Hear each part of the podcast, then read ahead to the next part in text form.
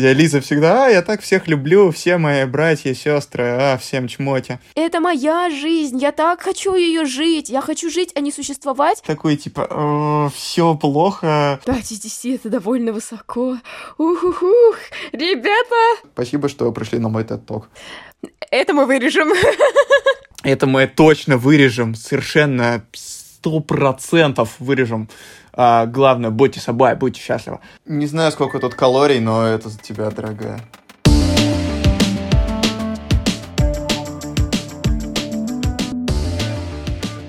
Салют, это новый эпизод подкаста, оказывается, по-моему, девятый. Мы с Лизой пытались выяснить, четный он или нечетный, чтобы понять, кто начинает. В итоге мы решили, что начинаю я.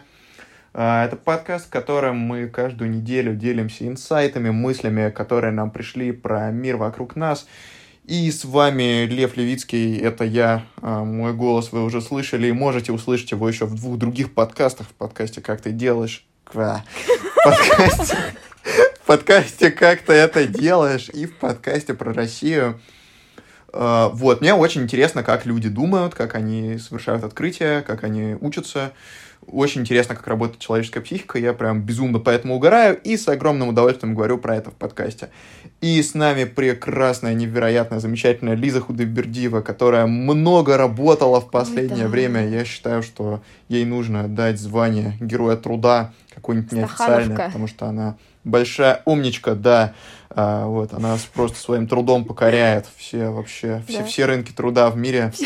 А, Лиза, у тебя есть какой-нибудь факт про да, себя? В этом, в, в этом выпуске подкаста у нас усталая Лиза, но э, усталая Лиза в поисках себя. Грустно, грустным голосом это все так звучит, я не знаю.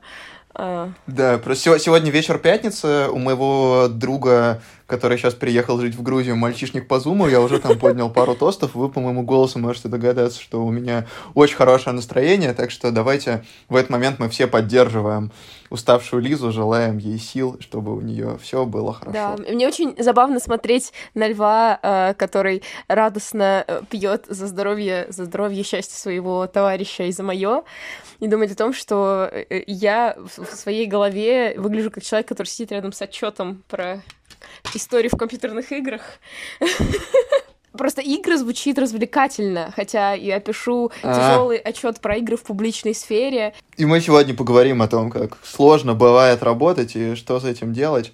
Но для начала а, вернемся к тому, что в конце прошлого выпуска Лиза дала мне задание. Да.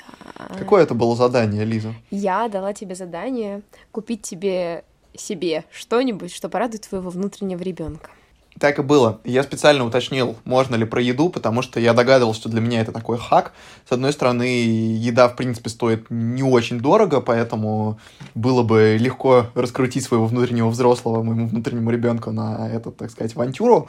А с другой стороны, у меня даже была идея о том, что я хочу попробовать, и я это сделал, ребяточки. Я много лет ходил в Макдональдс в разное время, и у меня вообще такая нежная история отношений с Макдональдсом. Но я всегда брал там все самое дешевое.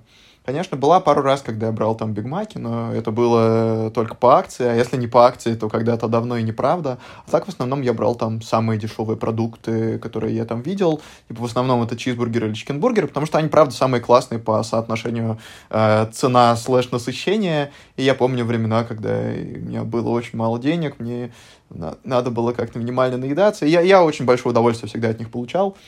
Но тут я пошел в Макдональдс, и я купил себе шримпрол. Ребята, это было прекрасно, потому что он дорогой, нерационально дорогой по сравнению с остальными продуктами в Макдональдсе, при этом э, по абсолютной шкале он, конечно, недорогой.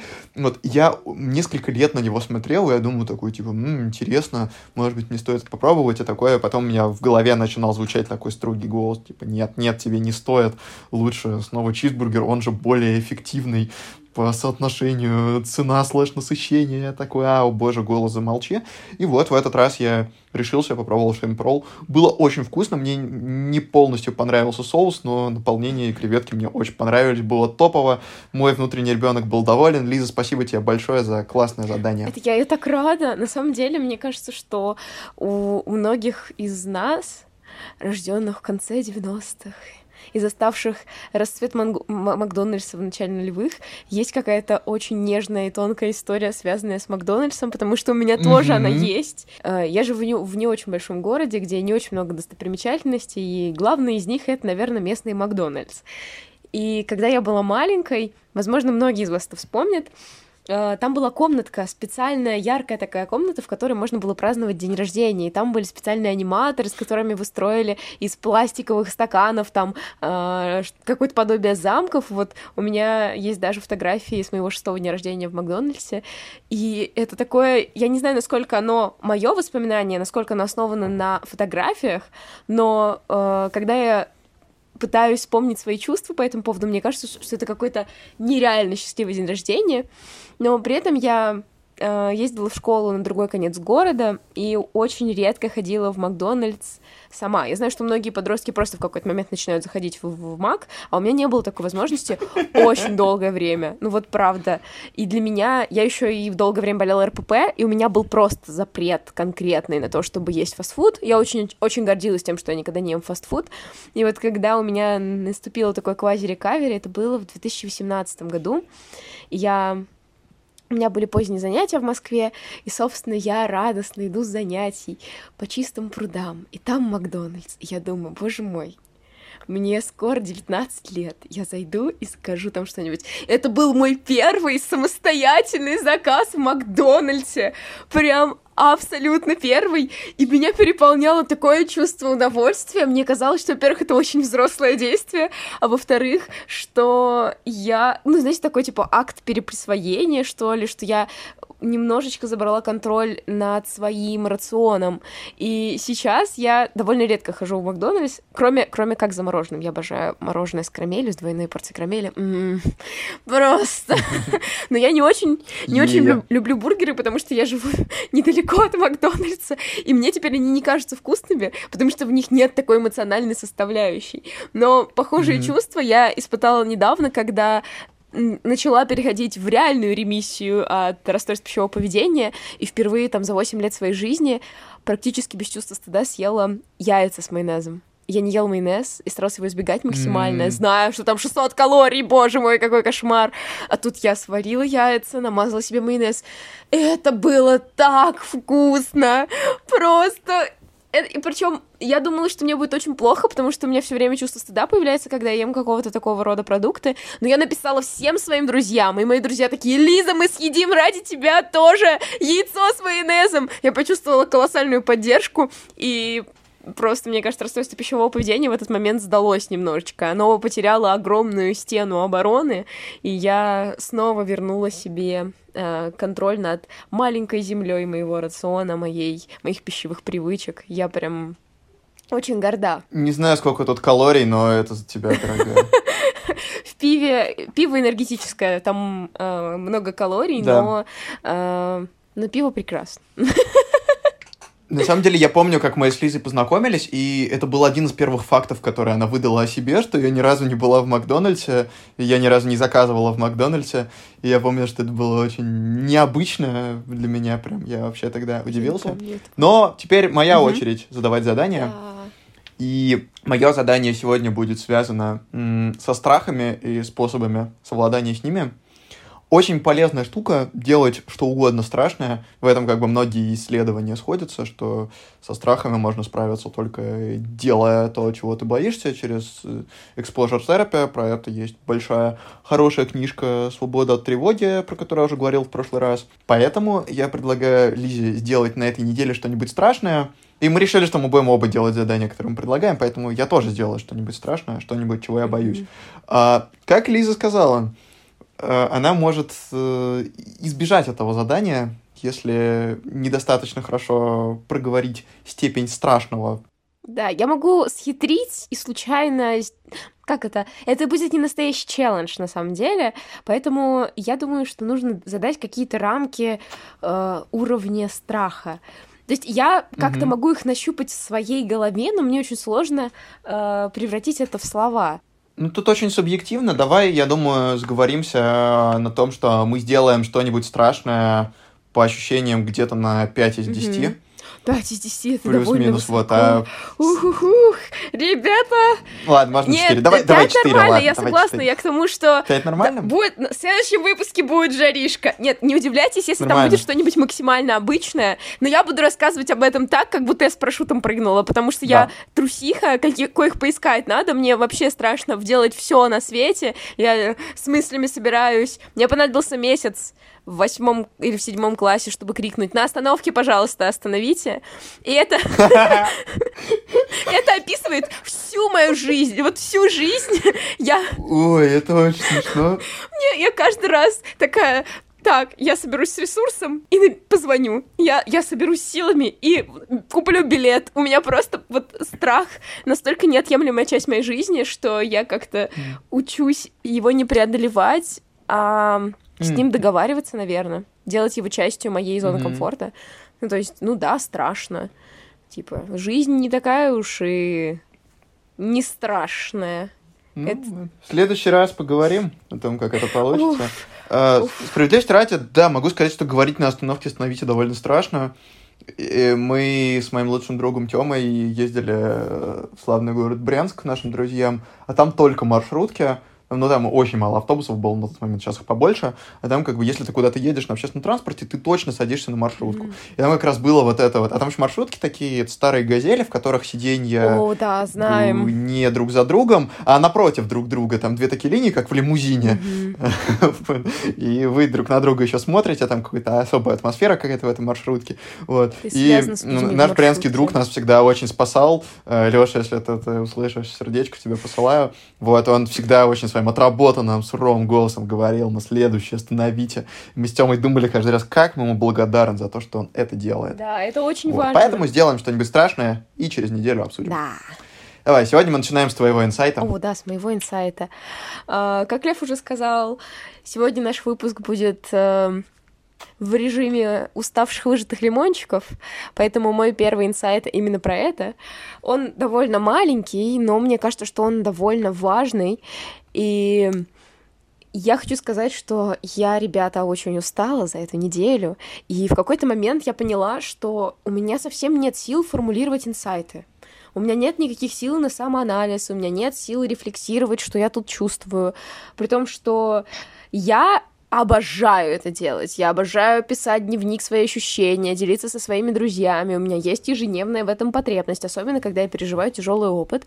Но в данной ситуации, в, вот в данный момент последней недели, у меня было прямо сопротивление. Я такая, «А, надо что-то придумывать, а у меня совсем нет сил. И я подумала, что если совсем нет сил на рефлексию, то можно просто побыть вот в этом состоянии «я устал», «мне так плохо», «мне нужно просто побыть уставшим». И потом у меня, может быть, появятся силы, я смогу отдохнуть, но не требовать от себя, наверное, пере, пере, да, переанализировать свое состояние сейчас, чтобы резко самого себя починить. Такое немножко может быть паническое состояние, что вот мне так плохо, э, нужно срочно исправиться. И сейчас, ра- разрешая себе быть усталой, немножечко ноющей, такой вот не очень удобный, не очень, может быть, даже хороший, потому что я немножко нытик, немножко, немножечко капризный друг, который здесь такой, «О, работать надо, не хочу работать. Э, Это немножко помогает поделиться с товарищем, как минимум сбросить груз, во-вторых, не врать, потому что я вот сейчас вот такая, и я проявляюсь именно вот так в этот момент, и я хочу дать себе вот так проявляться. А в-третьих, не мучить себя, потому что э, моя важная мысль в том, что даже для того, чтобы рефлексировать, для того, чтобы себя вот как-то самотерапевтироваться, уже нужен какой-то ресурс. И если его нет, заставлять себя не надо, потому что, э, ну, будет просто неприятно. И вот мой дневничок, в который я все записываю, простаивает, но я понимаю, что вот я переживу как-то этот момент, и у меня столько на фоне там накапливается хороших мыслей, которые, э, может быть, в, в следующих выпусках вообще в, как- в какие-то гениальные идеи превратятся. Вот, как-то так. Очень откликается то, о чем ты говоришь. Для меня было, знаешь, каким-то судьбоносным моментом. э, У меня было все такое стойкое желание, переходящее там, из месяца в месяц, начать больше прислушиваться к себе, больше понимать свои потребности. Тот момент, когда у меня после терапии, в процессе терапии это началось, когда я начал лучше чувствовать, лучше осознавать свои потребности, я начал постоянно чувствовать усталость. Mm-hmm. И это было очень тяжело, да. потому что раньше я ее просто игнорировал и такой, ну, и, и it's okay. Ты просто думал, что так нормально. Сделать, значит, делаем. Да, да, да, я думаю, что это нормально, и дальше там происходит какая-нибудь неприятная гиперкомпенсация иногда, вот, в виде какого-нибудь э, неконтролируемого поведения и импульсивных поступков, такое, да, тоже бывало. Сейчас этого, кстати, почти нет, что интересно, то есть это как бы показывает, что я намного лучше сейчас менеджерил mm-hmm. свои силы, чем э, 2-3 года назад, с импульсивными поступками уже все сильно получше, вот. Но у меня было вот это вот ощущение, когда я начал впервые там, прям внимательно обращать внимание на свое тело, на свои эмоции. Я с удивлением обнаружил, что я очень часто чувствую себя уставшим, Абсолютно. очень часто чувствую себя без сил. И это было супер неприятное осознание, потому что я-то думал, что я сильный, что я стронг, что у нее там прилетает задачка, я могу ее решить угу. вообще без проблем, могу там ночью что-то сделать, если надо, могу рано утром подняться, если надо, угу. что я вообще такой весь себя сильный, все могу, а тут оказывается, что нет. Оказывается, что я на самом деле слабый и уязвимый, у меня за годы учебы в университете, за годы работы и всего этого совмещения очень сильно истощился ресурс, и я работаю практически на пределе уже довольно долго. Вот, это было очень тяжело, очень неприятно осознать. Просто вот ты, ты начинаешь замечать эту усталость, ты постоянно ее, ее чувствуешь. Ее невозможно приходит не замечать больше, все. Это ощущение. Вот, и это, да, один раз вот ты открываешь этот ящик Пандоры и постоянно это чувствуешь. Да. Единственный нормальный принцип, который я знаю, самый логичный, что если ты чувствуешь усталость, надо отдыхать, он очень простой, но очень сложный Это как со сном. Безумно ты сложный, знаешь, что нужно что... спать, да. но это дико сложно. Мне просто столько сил надо mm-hmm. потратить на то, чтобы сбалансировать да. сон. Да. Я, немножко, ну, у меня вообще проблемы с трудоголизмом, и сон страдает у меня первым. Я вот э, поделюсь с вами своей ужасающей историей последней недели. Я сплю по пару, по пару часов в э, сутки, последние дня 4-5, и еще держусь в нормальном состоянии, но меня очень сильно, у меня флэ, вьетнамские флешбеки того, как это было раньше, и я понимаю, что я могу себе пообещать, я могу сказать, что там я никогда не сделаю вот этого. Я, э, как человек довольно осознанный, ну, могу быть уверена, что я этого не сделаю. Но я могу сказать, я буду спать по 10 часов, по 8 часов всю эту неделю, и я не буду уверена, что это так произойдет. И для меня было удивительно, насколько это тон, тонкий момент. Это как в той шутке, которая, которая меня очень поразила. Э, рубрика э, «Лиза пересказывает тиктоки». Человек приходит на терапию, впервые думает, что решит все за один сеанс, и там просто фразы стреляют от психотерапевта и от самого э, клиента, типа, а что, проблемы со сном, это что, уже причина лечиться?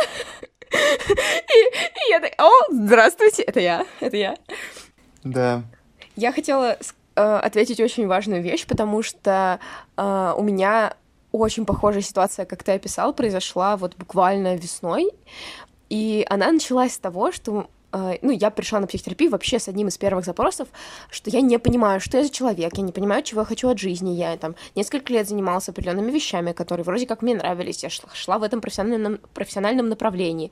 А потом я э, там несколько месяцев, почти полгода поработала без перерывов, выгорела и решила, что я больше никогда не хочу этого делать. Я просто не хочу этого касаться вообще.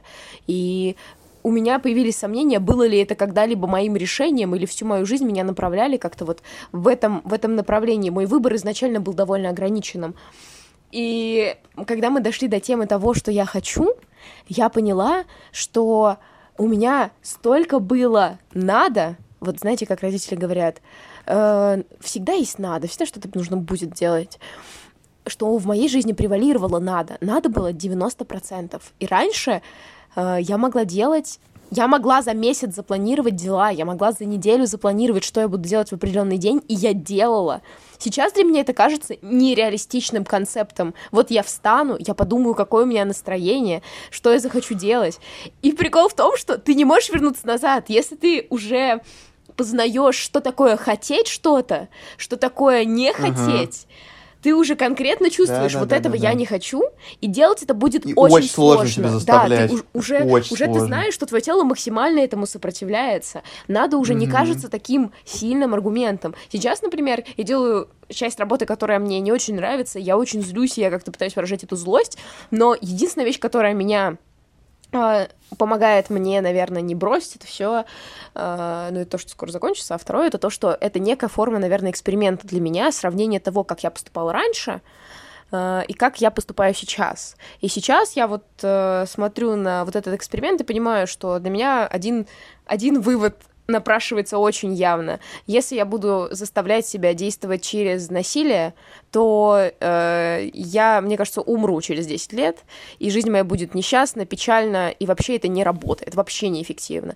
При этом, когда я иду, пусть менее эффективно, пусть сложно, пусть очень тяжело принимать решения, но какими-то микрошагами, но через нежность, через любовь, через понятие и принятие самой себя, потому что внутренний критик все еще очень силен, и нам постоянно нужно как-то усилием воли возвращать нам, мы и нам легион, mm-hmm. мне саму себя... Я и мои да, субличности. Да, мне саму себя нужно возвращать в то, что как бы я делаю по мере своих сил. Mm-hmm. У меня на самом деле оказалось не так уж и много сил, я довольно скоро устаю. И теперь я могу рассчитывать, рассчитывать это, э, рассчитывать свои силы и рассчитывать дела относительно каких-то конкретных конкретных моих сил, которые я теперь понимаю. Раньше казалось, что, что эти мои силы безграничны, и я просто истощала себя на долгосрочной перспективе. И это изменение, оно тяжело дается. Конечно, кажется, что ты вообще не сможешь зарабатывать большие деньги никогда, потому что можешь работать три часа в день. Но я думаю, что это переходный период от вот этого сложного-сложного момента. Mm-hmm. И это выйдет во что-то очень прекрасное, потому что, да, я сейчас не очень не могу работать так эффективно и так продуктивно, и так э, не могу максимально эффективно это монетизировать, но я успеваю пожить, это моя жизнь, я так хочу ее жить, я хочу жить, а не существовать, и периодически получать деньги на то, чтобы их компульсивным образом потратить на как это, единоразовые, одномоментные удовольствия, в которые я проваливаюсь, как, например, в компульсивные переедания. И как хочется жить, господи. Устал, усталый голос в конце инсайта. Просто хочется жить, ходить под листвой, слышать э, звук ветра, быть в моменте. Ой, да, я, я хочу на все это откликнуться, что да, Лиза очень важные вещи говорит, и вообще у нас как бы сейчас современная культура так перестроилась. Ну, сейчас она уже немножко перестраивается обратно, ладно, да, справедливости да. ради. Но вот лет пять назад был гигантский этот культ трудоголизма, что надо все время работать 24 на 7, что если ты не работаешь, ты неэффективен. При том, что вообще-то все люди разные, и у всех все по-разному да, работает. Да, да. Вот, и, я, и у, у каждой пазлинки есть свое место, я абсолютно в этом уверен. Угу. Вот, и есть просто, да, ну сейчас все больше приходит понимание, что есть разные варианты, есть разные режимы. Вот удаленка появилась. В удаленке есть, конечно, свои минусы, вот, но для многих людей она стала большим плюсом. Я точно в этом уверен, и я прям вижу, как она дает возможности моим каким знакомым из регионов, у которых раньше таких возможностей не было. Вот, я хочу в ответ залететь своим инсайтом. А, мой инсайт будет про тоже в какой, в какой степени вот эти вот все попытки работать, справиться с усталостью, отстаивать себя в этом.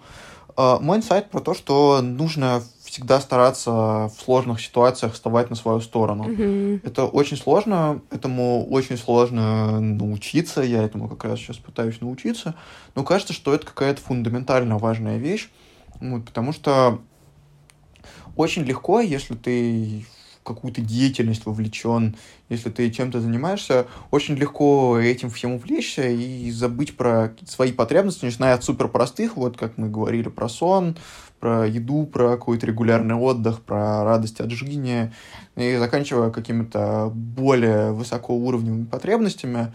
Вот. И если игнорировать потребности, как я уже говорил, они приводят в какой-то момент, гиперконтроль приводит к гиперкомпенсации, а, вот попытки игнорировать потребности приводят к тому, что потребности все равно прорываются, но каким-то травматичным образом.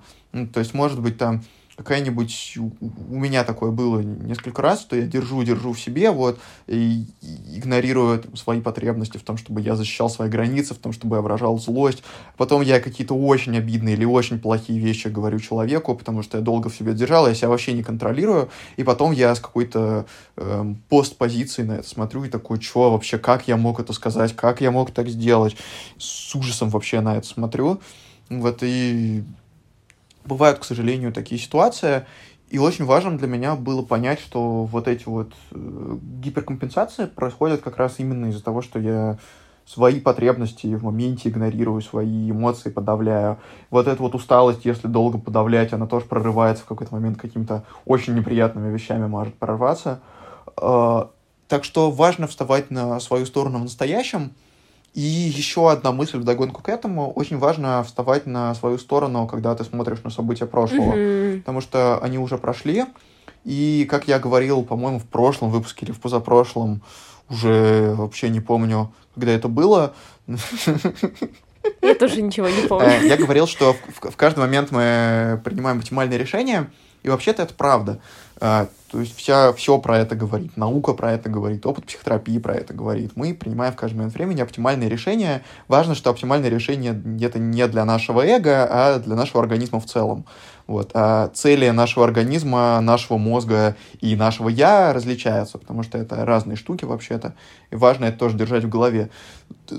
Очень хорошая лекция Ильи Мутавина про ментальное здоровье. Я, по-моему, уже ее рекламировал, еще раз разрекламирую. Там очень интересно рассказывается о том, какие эволюционно на самом деле цели у нашего мозга, что они вообще не совпадают часто с целями нашего «я», что нашему «я» хочется чего-то другого, а нашему мозгу вообще хочется каких-то конкретных вещей, типа повышения статуса безопасности, к этому и идет, mm-hmm. а нам отгружает постоянно э, нарративные объяснения о том, почему то, что он сделал правильно.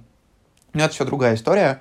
Вот, глядя на события прошлого, если есть особенно какие-то травмы, какие-то искажения, очень легко воспринимать эти события с критичной точки зрения, потому что ну, как бы что-то произошло, вот этого больше не существует. Оно существует только в нашей памяти. Память очень плохой советчик, там огромное искажение, можете миллиард исследований про это почитать, mm-hmm. про то, как наша память работает. Она очень много всего искажает, очень много всего недостоверного нам показывает. И когда мы обращаемся к воспоминаниям, очень легко получить предвзятую картину, если сильный внутренний критик. Вот. Всегда ты оказываешься виноватым, всегда виноватым оказываешься только ты, всегда миллиард причин себя в чем-то обвинить. Вот, и в этот момент очень важно остановиться, посмотреть, попытаться здраво какие-то аргументы взвесить, и постепенно переучивать вот эту вот систему автоматического реагирования, что вот я в чем-то виноват, все это произошло из-за меня, на попытке понять, почему это в самом деле произошло, вот увидеть какие-то подавленные потребности, вспомнить себя в том состоянии. Потому что очень легко думать как бы, задним числом, вспоминать прошлое. Сейчас ты, конечно, знаешь, как было правильно и как, к чему оно в итоге привело. Тогда ты не знал, будущее мы не можем видеть. Вот, и вообще-то просто банально даже вспоминая то состояние, в котором я находился, когда я принимал какое-то решение, вот я уже понимаю, что Э, вообще не стоит так критично к себе относиться, потому что я не видел будущее, э, действовал в моменте, действовал в самом деле достаточно оптимально, старался защищать свои интересы какие-то, неважно, осознавал я их или нет, но я старался их защищать. Вот. Поэтому, да, очень важно э, защищать свои интересы в настоящем, в прошлом и в будущем.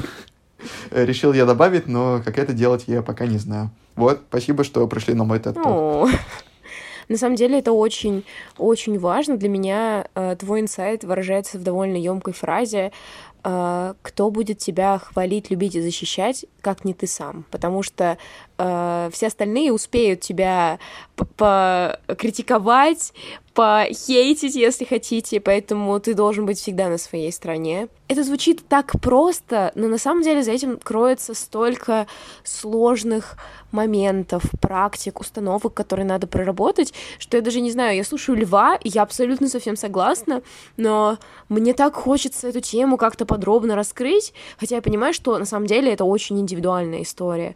У меня, например, это был очень длинный процесс осознания собственной ценности. И я строила ну, то есть, э, там, у меня это, например, было в процессе сепарации от родителей. Я писала родителям письма, э, в большом количестве я строила схемы с эмоциями, там, какие, э, какие характеристики, по мнению родителей, мне присущи, какая эмоция у меня в связи с этим есть, там злость, стыд, э, я не знаю, может быть, какое-нибудь отвращение к самой себе, и какая э, информация обо мне это опровергает, и есть объективное подтверждение другому. Ну, то есть, например, я всегда считала, что я очень э, плохо обучаюсь, что я довольно медленная, тугодумка, э, что мне тяжело дается учеба, и что я все беру тяжелым трудом. И с этим у меня было ощущение стыда, что я как будто бы на самом деле недостаточно умная, и на самом деле я как бы представляла из себя барана, который бьется в стену, пока не добьется какого-то конкретного знания, может быть. А потом я посмотрела на объективные показатели и поняла, что да, у меня есть конкретные какие-то проблемы в обучении, как я потом поняла, на данный момент понимаю, с концентрацией внимания, но в своей жизни мне довольно легко давались какие-то конкретные науки. Я довольно там хорошо запоминаю, э, что показывают там, оценки за стихотворение, как минимум, и какие-то более широкие вещи из разряда поступить в хороший университет, закончить хорошо школу, похвала от профессионалов в какой-то определенной сфере, от профессионалов, а не от родителей, которые э, могут быть адекватными людьми, но могут быть не профессионалами, например, в сфере э, математики, запоминания, лингвистики, еще чего-либо там, study how to study. И когда ты для меня вот этот процесс рационализации и переписывание вот этих э, характеристик самого себя с э, тех, что ты принял без критического осмысления, на совершенно новые, подтвержденные опытом и или не подтвержденные, но те, которые будут тебя поддерживать, а не разрушать, для меня это было прекрасной практикой. И сейчас, когда я сомневаюсь в своих силах, я стараюсь опереться на какой-то опыт, который показывает мне, что, например, когда мне было тяжело и у меня ресурса не было совсем, я могла добиваться успехов. И значит, я могу это делать. Э, я даже могу сказать, что я, наверное, до сих пор не совсем верю в некоторые свои достижения и в то, что я способна э, достигать, но я работаю над этим, то есть этот страх мне действительно мешает. В какие-то моменты я не очень верю, что я там могу, например, учить других. Хотя мне очень хочется, и процесс преподавания мне довольно приятен. А, но я вот еще себе не доверяю почему-то в этом моменте. Я думаю, что как раз-таки это недоверие от того, что у меня был сильный внутренний критик, который причинял мне много боли, и как будто бы он в любой момент может появиться. Или там я не знала себя, и когда мое тело, с моей точки зрения, меня подводило, там засыпало, когда было писать важный дедлайн, там начинала крутить живот. Это было не потому, что я вот сама себя предаю и так плохо к себе отношусь, а как раз-таки потому, что я не слышу свое тело. Сейчас, сейчас в, в моих руках более эффективные инструменты. И я думаю, что, ну, mm-hmm. практически все люди в мире, большинство людей, которые нас слушают, правда, э- достойны того, чтобы чувствовать себя хорошими людьми, относиться к себе по-доброму, потому что с этого начинается и добро к другим. Когда ты начинаешь любить себя, тебя вообще перестают раздражать другие люди вообще тебе становится настолько как-то без разницы, и ты так... И, и ты, когда перестаешь себя критиковать, тебе станов... ты, ты не сбесишь на других людей, тебе становится жалко, когда им тяжело, потому что ты mm. понимаешь, как, что это за ситуация. Типа ты не держишь себя в ежовых рукавицах и станешь, становишься не таким строгим к другим. И для меня это был один из самых приятных инсайтов за первое время терапии. Вот. Mm-hmm.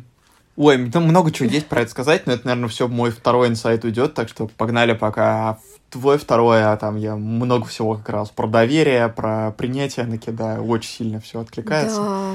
Но, Ой, мой да. второй инсайт такой Давай. серьезный, я сейчас думаю, такой глубокий для меня, что я надеюсь, что я в нем не потону сейчас, когда буду рассказывать, но это э, инсайт про такие тонкие вещи, как... Давай попробуем. Да, да, давайте попробуем туда окунуться, но не будем опускаться, в общем-то, на дно Марианской впадины, а, это про, знаете, отпускание контроля в некоторой степени и при этом ощущение своих личных границ.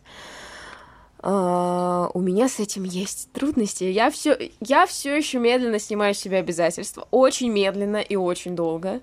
Явно там еще что-то есть. uh, носочек на месте, контролирующий. Вот. Но каждый вот, я вот сейчас, собственно, ковыряю вот эти тонкости э, контроля. Объясняю. Сейчас, э, по мере того, как меняюсь я, а моя терапия поменяла некоторые мои взгляды на 180 градусов. Просто я ощущаю, что я максимально другой человек, начиная от тона голоса и заканчивая м, подходом к отношениям. И, соответственно, у меня довольно сильно меняется круг общения. И это меня очень сильно пугает, потому что происходит, например, ситуация, когда а, ну, то есть я общалась с человеком, мы были довольно близки. Мне казалось, что у нас отличное общение, а потом у меня в голове щелкает какая-то штучка, которая, ну, просто в какой-то момент ко мне приходит осознание, что мне становится человеком скучно. И, и мне страшно, потому что я не хочу терять друга, я э, так держусь за эти отношения, я э, у меня просыпается очень старый страх, что я потеряю своих любимых, я потеряю своих друзей, потому что мы станем слишком разными. Мне какое-то время казалось, что это иррациональный страх, потому что он звучит максимально абстрактно. Но на самом деле это довольно естественный процесс, такое бывает в жизни и довольно часто. Хотя для меня это как я уже сказала, просто катастрофический сценарий. Мы вроде бы с тобой всегда были рядом, шли рука об руку, а тут что-то произошло, что я не могу контролировать. И мне с тобой больше не интересно. И тебе со мной вроде бы уже совсем не так, как раньше. А я так держусь за тебя, мой друг. Но я уже даже не знаю, за что я держусь. За прошлое, в котором нам так было хорошо, или за настоящее, в котором мы совсем разные люди, и я вроде бы как будто бы тебя уже и не знаю. И в этом мне видится какая-то кошмарная несправедливость, которую ну, я вообще не могу принять. А, мне очень и очень страшно. Когда я поделилась об этом этим со своей психотерапевткой, я просто поняла, что это был совсем не рациональный страх, потому что я оп- описываю свои чувства, и просто у меня начинают литься слезы, мне так тяжело, потому что э, тут есть некоторое обоснование, оно довольно глубокое и довольно сложное. Э, моя терапевтка предположила, во-первых, что э, я сейчас начала видеть отличность людей от меня, наши различия. И мне пока что не просто эти отличия понимать и принимать. Например, раньше, когда я начинала с, с людьми вступать в какой-нибудь спор или конфликт, даже если я хотела, чтобы это были очень приятные дебаты с, цель, с целью поиска истины, я начинала злиться. Я начинала злиться на человека так сильно, что даже когда мы заканчивали спор, и, и даже когда он вообще никак не переходил на личности, и все было хорошо, я все равно на него злилась. И я могла злиться там порядка трех дней после этого. И я понимала, что это ненормально, что это не про него вообще, он ничего не сделал, это какая-то у меня проблема проблема.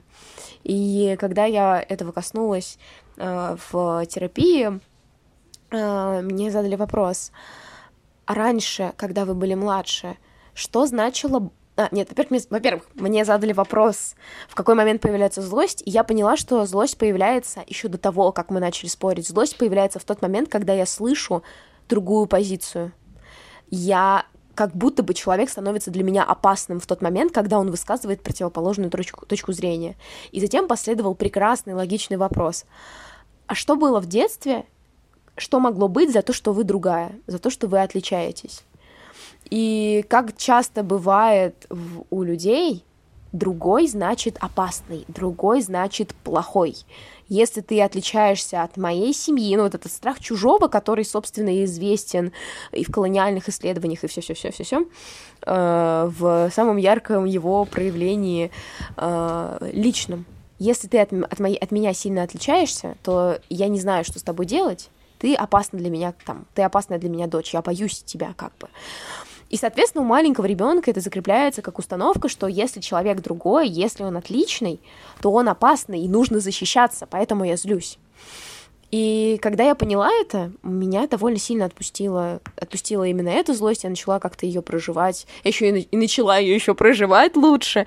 Но сейчас я понимаю, что э, эта отличность кроется и в более тонких вещах. То есть это не что-то простое вроде просто принимать человека с другими политическими взглядами. Э, это как раз-таки было на том уровне, когда э, мы пытались разобрать, что значит быть другим. Это скорее принятие, что человек может по-другому реагировать, по-другому чувствовать, может э, не заниматься само самоанализом так, как я. Это не делает его хуже и не делает там ему хуже. Он может не делиться со, со мной своими чувствами, как мне это прям необходимо, а ему, может быть, необходимо закрыться и прожить это самостоятельно. И мне это правда очень сложно и понять. Я прям, я вообще не понимаю, как это работает. Мне еще и сложно это принять, соответственно. Мне кажется, что как будто бы человек на самом деле неправильно себя ведет, он вот себе хуже делает, и мне надо его исправить. Но это вообще не проблема человека. И его исправлять, ну, это просто большой сигнал, который говорит мне что-то про меня. И как, э, как я понимаю, что здесь очень важно понять, что отличие это нормально. Ну, можно, во-первых, можно установить для себя определенный уровень схожести взглядов. Например, я не смогу общаться близко с человеком, если он сексист. Для меня это как бы не позиция. А, но при этом я понимаю, что я не могу ждать от человека, что он будет таким, как я, что он будет удовлетворять все мои потребности. Я думаю, что это от глубокой травмы там, недолюбленности, и мне хочется э, там слиться с человеком, а не э, быть в отношениях двумя разными личностями, потому что вот это слияние, вот это так называемая созависимость, так называемая созависимость, она приятная. Она очень приятная, потому что это то, что мы ощущали там в самом детстве, когда были рядом с мамой, когда были еще частью матери, и потом вот на самых-самых первых э, годах, минутах нашей жизни. Это правда очень приятно, но э, это такой во взрослом возрасте это уже такая сладкая эйфория, за которой кроется довольно много страданий. Поэтому отношения созависимые могут быть красивые, могут быть очень драматичные, ну, они очень красиво наверняка выглядят в кино. Ну, и очень много кино снято а, именно о таких отношениях. Но они могут быть губительны для обоих. И это очень большая проблема. И я понимаю, что э, вот это не вот это неприятие отличия человека от меня, это основная причина созависимости. По крайней мере, в моих отношениях, любых причем, дружеских, романтических.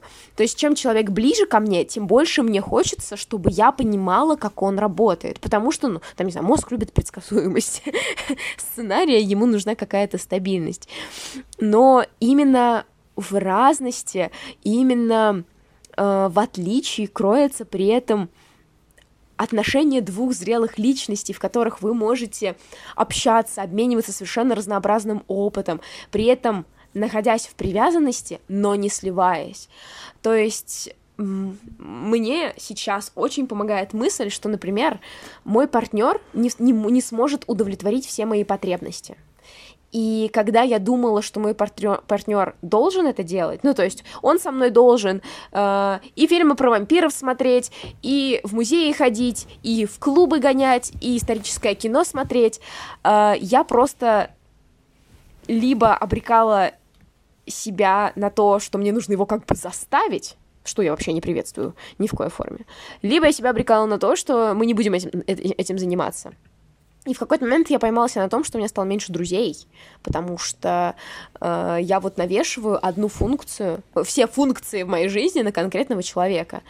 И когда мне, э, когда я начала, видимо, разбираться с этим отличием, я поняла, что, ну, там, э, фабрика с мороженым не может тебе и пончиков сделать, и э, спортзалом для тебя стать. Э, это просто, ну, невозможно. И сейчас, когда у меня чуть больше свободы, у меня больше друзей, э, друзья, с которыми я могу пойти и глянуть кино про вампиров, друзья, с которыми я могу записать подкаст, друзья, с которыми э, можно сходить в музей, там и какие-то общие интересы у меня и у моего партнера уже совсем другие. И мы извне, из наших других событий в жизни приносим внутрь отношений что-то разное, обсуждаем, обмениваемся опытом, и это очень обогащает, оплодотворяет э, mm-hmm. и наполняет отношения О, о боже мой, да. Э, я и мои метафоры. Спасибо большое. Как прекрасно все. Ребят, про простите, я просто после мальчишника, вы же понимаете. Да. Я хочу залететь а, с ответом и со своим вторым инсайтом. Я долго выбирал, какой из моих инсайтов будет вторым. У меня там есть две такие интересно сформулированные мысли. Я думал, какую из них на следующий выпуск, а какую на этот. Вот, и однозначно та, которая во мне супер откликается вот с этим инсайтом Лиза, она, конечно, пойдет mm-hmm. на этот. Вот. Вообще хочу сказать, что у меня был тоже момент, когда у меня очень сильно стало меняться окружение, и это был такой э, сложный момент для меня. Э, у меня долго-долго были попытки нравиться вообще всем, с кем я каким-то образом общаюсь, и это было очень сильно про подстраивание О, под интересы да. других людей. Все, это, это, это был тупиковый путь, он закончился тем, что в итоге я с каждым человеком вел себя по-разному. Мы, естественно, мы все ведем себя с каждым человеком по-разному, это понятно. Вот, но тут были все-таки очень сильные различия, прям я очень сильно подстраивался, вот. И тут я в какой-то момент, ну, сколько мне было, близилось к 19 годам, я такой задумался, о, а, а кто я вообще, кто я из этих mm. личностей, с которыми я по-разному себя веду с каждым человеком, кто я из них на самом деле. Интересное было размышление. Вот. И единственным путем к тому, чтобы собрать как-то это огромное количество личностей воедино, было то, что я начал постепенно с разными людьми вести себя более-менее одинаково. Звучит логично, но для меня это был такой долгий путь к этому. Ты начал проявлять себя. Не какую-то, не какую-то да, кастрированную, да, да. господи, что ж сегодня у меня за описания такие? Просто надо отдохнуть. Э, хотя, может быть, может быть, они такие выразительные, да, не какую-то э, там выхолощенную версию себя, какую-то конкретную, подлатанную под человека. Потому что когда ты становишься неудобным, ты себя проявляешь. А когда ты пытаешься быть удобным, тебя-то там как будто бы и нет настоящего. Какая-то вот, я не знаю, реально кастрированная субличность. Ну, насколько она суп-суп-личность. У Лизы сегодня мощные высказывания. Я сегодня пилевин ну, просто. Фраза про то, что, да, э, классно быть неудобным, на самом деле, эта фраза очень хорошая, да. мне она нравится. Я иногда к ней возвращаюсь про то, что ну, быть неудобным намного интереснее, на самом деле, чем быть удобным. Я, я, кстати, не согласна, что это интересно. Скорее, быть неудобным для себя комфортней. Ты не наступаешь на себя. Угу. Но это тяжело, потому что ты это тебе придется каким-то образом там но ну, с это чувствами интересно. других взаимодействовать, которых ты, может быть, боишься. Я вот боюсь там людей злить. Мне прям страшно. Поэтому иногда я выбираю быть удобной, но тогда мне тогда больнее мне. И это тяжелый выбор, правда. Угу. Это очень сложно. Не, ну это, это, это норм выбирать, что Типа, да, тут, тут очень тяжелый выбор, э, сделать больно себе или сделать больно другому. Он такой, типа, все плохо. И в итоге приходится выбирать, но это совсем тяжелая ситуация. Mm-hmm. Вот, единственным решением этой всей ситуации для меня было то, что да, я начал себя с разными людьми вести одинаково, старался как-то... Сначала это были какие-то группы людей, типа я не, не поделил их, ну, естественно, это не было какой-то прям супер рациональной штукой, просто я интуитивно поделил их на несколько групп, с разными группами вел себя по-разному. Вот. Сейчас у меня прекрасная ситуация, когда с большинством людей из моего окружения я веду себя примерно одинаково, рассказываю им похожие вещи, похожим образом делюсь похожими штуками, и мне нравится, как поменялось мое окружение за последнее время. В нем стало намного больше созвучных мне людей. И тут я хотел сказать, что на самом деле люди, с которыми мы становимся друзьями за время школы и университета, это очень, на самом деле, случайные люди. То есть очень великая доля случайности. Во-первых, где вы родитесь, это ладно, это гигантская просто да. лотерея, но, допустим, это судьба, допустим.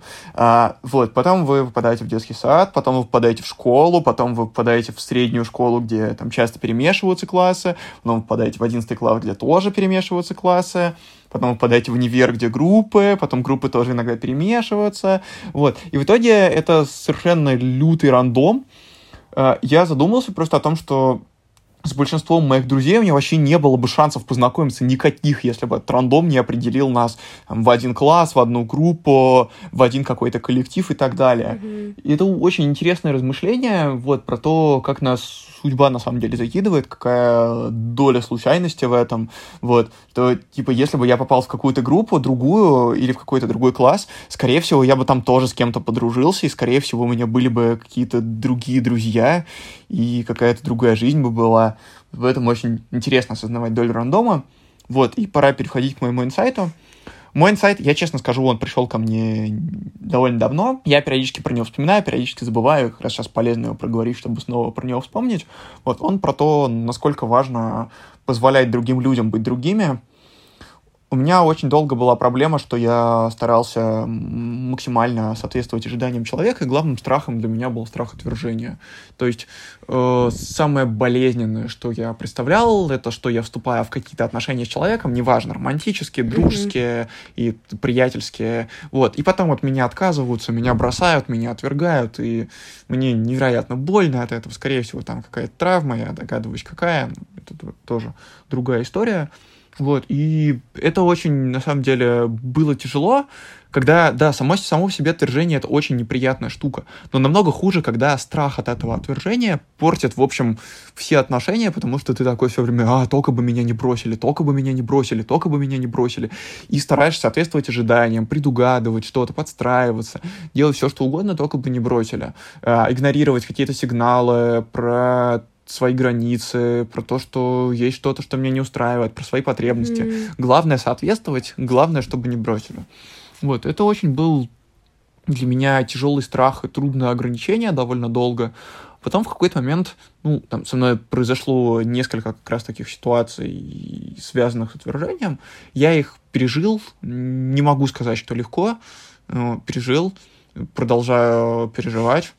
И, в принципе, для меня было очень важно увидеть, что вот отвержение происходит, это больно, но я от этого не умираю, я продолжаю жить дальше, и, возможно, лучше, чтобы меня отвергли, квот-анквот, тут важно сделать примарку на полях, что отвержение — это само по себе такое слово из пассивной позиции, что вот есть какой-то активно действующий человек, mm-hmm. который меня отвергает, а я сам в этом вообще ничего не делаю.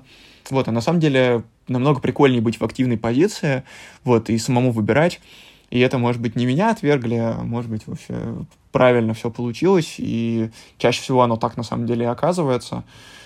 Вот, и глубокая мысль в том, что очень э, для меня стало каким-то супер важным моментом, когда я разрешил людям отказываться от меня. Это было сложно, это было тяжело, у меня до сих пор это до конца не прогружается. Но вот именно само ощущение, что ты находишься в каких-то отношениях с человеком, еще раз говорю, для меня отношения — это супер широкое понятие, дружеские, приятельские, романтические, неважно.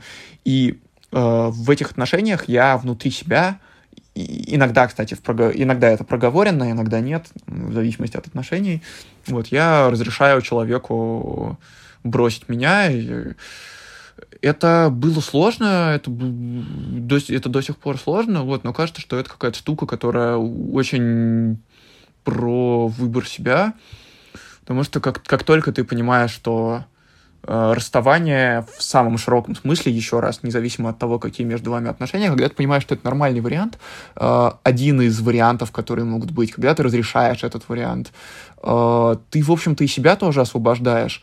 И когда ты разрешаешь другому человеку быть другим, делать так, как он хочет, э, быть собой, в этот момент ты и себя на самом деле да, освобождаешь. Себя быть собой и это такой очень другом, классный да. путь про то, что вот э, пока ты контролируешь людей вокруг себя, ты контролируешь себя, как только ты освобождаешь людей вокруг себя, ты себя тоже освобождаешь. Mm-hmm.